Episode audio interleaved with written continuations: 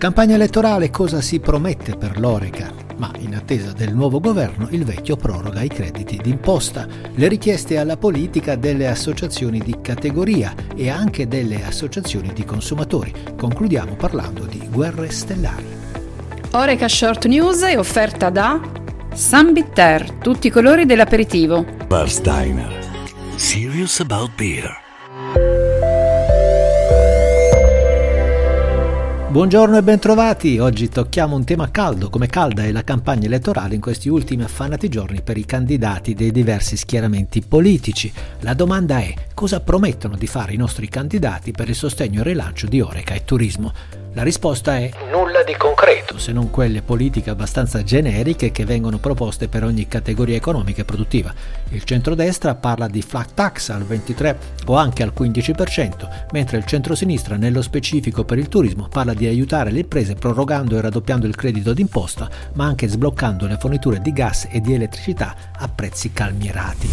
Insomma, siamo sul molto generico da campagna elettorale. Nel frattempo il governo Draghi ha varato all'unanimità il nuovo decreto aiuti, dove una parte importante del provvedimento riguarda le imprese dell'accoglienza e della ristorazione, per le quali sarà prorogata la scadenza dei limiti d'imposta. La misura doveva infatti terminare il trenta settembre, ma proseguirà fino a fine anno. Verranno inclusi anche bar, ristoranti e piccole imprese, ovvero tutte quelle attività che hanno un contatore che supera l'asticella dei quattro virgola cinque chilowatt. Fino ad ora lo sconto fiscale era del venticinque per cento per gli energivori e del quindici per cento per le imprese con consumi superiori ai sedici virgola cinque chilowattora.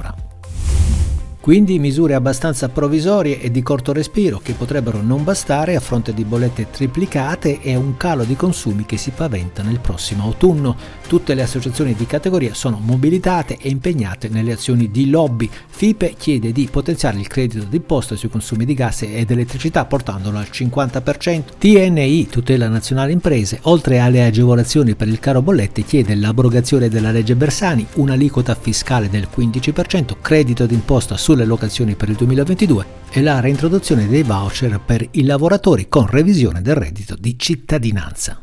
Anche da parte delle associazioni dei consumatori ci sono richieste, ma che riguardano l'alimentazione in generale. Altro consumo chiede politiche di lungo termine per favorire principalmente l'alimentazione vegetale, che secondo l'associazione è anche la strada per ridurre l'impatto ambientale. Insomma, tutto e il contrario di tutto in perfetto stile campagna elettorale Made in Italy. Il cocktail più costoso della galassia? Non preoccuparti, non dovrei andare in una galassia lontana lontana per scoprirlo. Ci pensa Disney a portarlo sulla sua nuova nave da crociera Disney Wish, precisamente nel bar Hyperspace Lounge tematizzato Star Wars, dove viene venduto il Kyber Crystal, un cocktail servito in un camtono, oggetto cult della serie. Gli ingredienti del cocktail non sono stati rivelati, nonostante la cifra imperiale di cinquemila dollari. Questa è pazzia! Ma pare che al suo interno la bevanda contenga una miscela di cognac di alta fascia, bourbon, porto, frutti giapponesi e sangue di Baby Yoda.